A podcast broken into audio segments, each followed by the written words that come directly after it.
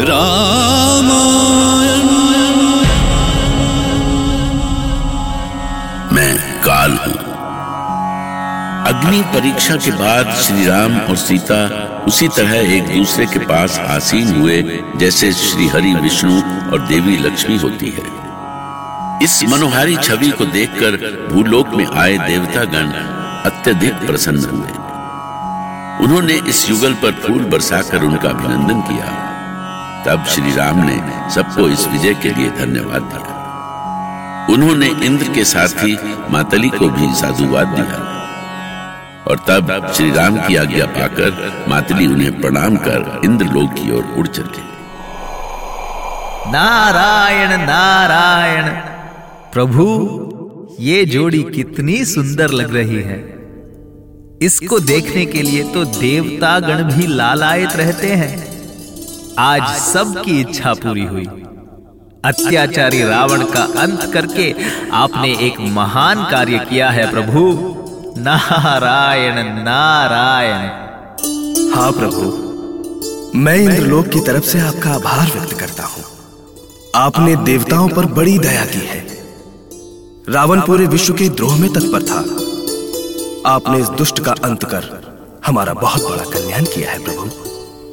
प्रभु श्री राम आपकी महिमा का बखान कोई नहीं कर सकता।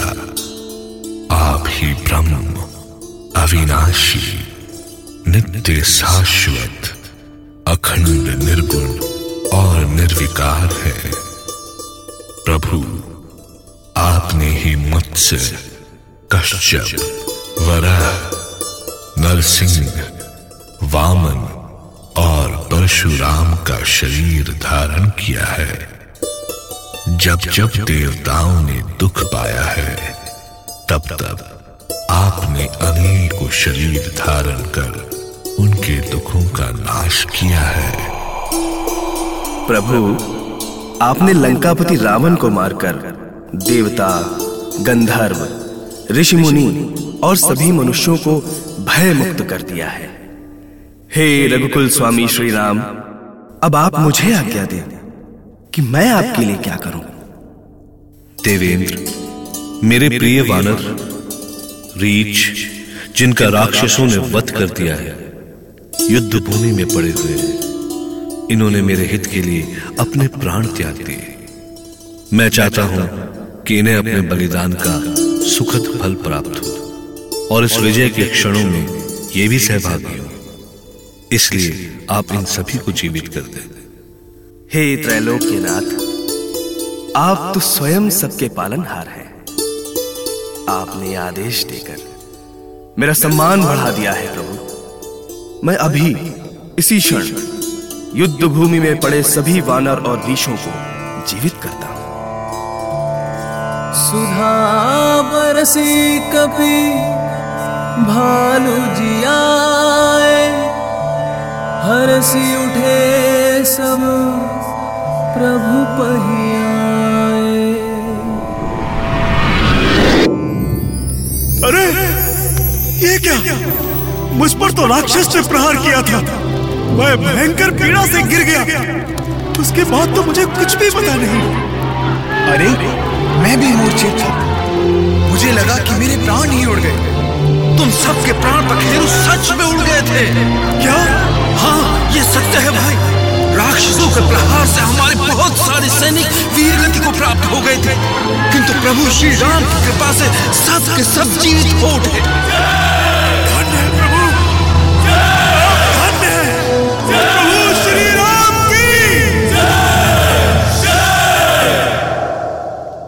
प्रभु, आपके आदेश का पालन कर मैं धन्य हो गया।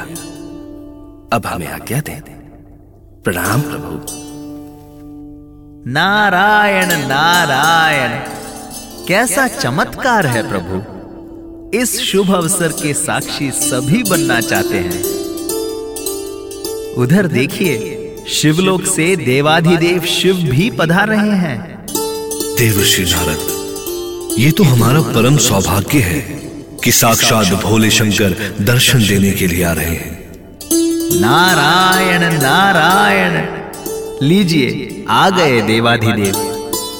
महादेव को नारद का प्रणाम स्वीकार हो। हम सभी का प्रणाम स्वीकार हो, महादेव। अच्छा तो समस्त देवलोक पहले से ही यहाँ उपस्थित है। देवादिदेव महेश, आप मेरा भी प्रणाम स्वीकार करें। प्रभु, मैं आपके इस योद्धा वेश को देखने के लिए लालायित था। बाल रूप का दर्शन तो पहले ही कर चुका हूँ, पर इस रूप को देखकर तो मैं धन्य हो गया। हे शिव शंकर ये तो हमारा सौभाग्य है कि आपने हम सभी को दर्शन देकर कृतार्थ किया। बस, प्रभु, एक ही प्रार्थना है कि आप सौमित्र, लक्ष्मण और देवी सीता सहित मेरे हृदय में सदा निवास करें। अब मैं आपकी और लीला देखने के लिए अयोध्या नगरी अवश्य आऊँगा। दशकांधार की मृत्यु से तीनों लोकों में प्रसन्नता छा गई। देवलोक से देवताओं ने पुष्प वर्षा की नारद सहित ब्रह्मा, महेश और इंद्र सहित सभी देवता प्रकट हुए। और श्री राम को धन्यवाद करके अपने अपने लोक गए। जब सभी देवता अपने लोक चले गए तो विभीषण श्री राम के पास आए। प्रभु मैं आपका किन शब्दों में आभार प्रकट करूँ? आपने मेरे बड़े भाई अत्याचारी लंकेश रावण के पापों का अंत कर केवल मेरा ही नहीं, पूरी मानवता का कल्याण किया है। त्रिभुवन में आपका पवित्र यश शाश्वत रूप से फैल रहा है। रक्षेंद्र विभीषण, जो कुछ भी हुआ उसमें विजय मेरी नहीं। मानवता और धर्म की विजय हुई है। इसमें सबकी भूमिका है।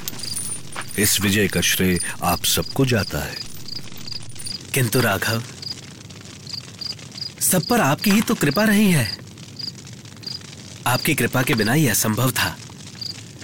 और प्रभु अब जब यह युद्ध समाप्त हो गया है एक विनती है आपसे। निसंकोच कहें रक्षेंद्र निसंकोच कहें। हे प्रभु इतने दिन के युद्ध में आप बहुत थक गए होंगे। अब आप राजमहल में चलकर स्नान करें और युद्ध की थकान मिटाएँ। आपके चरण रज से मेरी कुटिया भी पवित्र हो जाएगी, प्रभु। रक्षेंद्र, आपका प्रेम देखकर मैं अभिभूत हूँ। किंतु किंतु भरत की दशा स्मरण करके मुझे एक एक पल करोड़ों कल्पों के समान लग रहा है। मन कहता है कि मैं शीघ्र अयोध्यापुरी पहुंचूं और अपने प्रियजनों से मिलूं।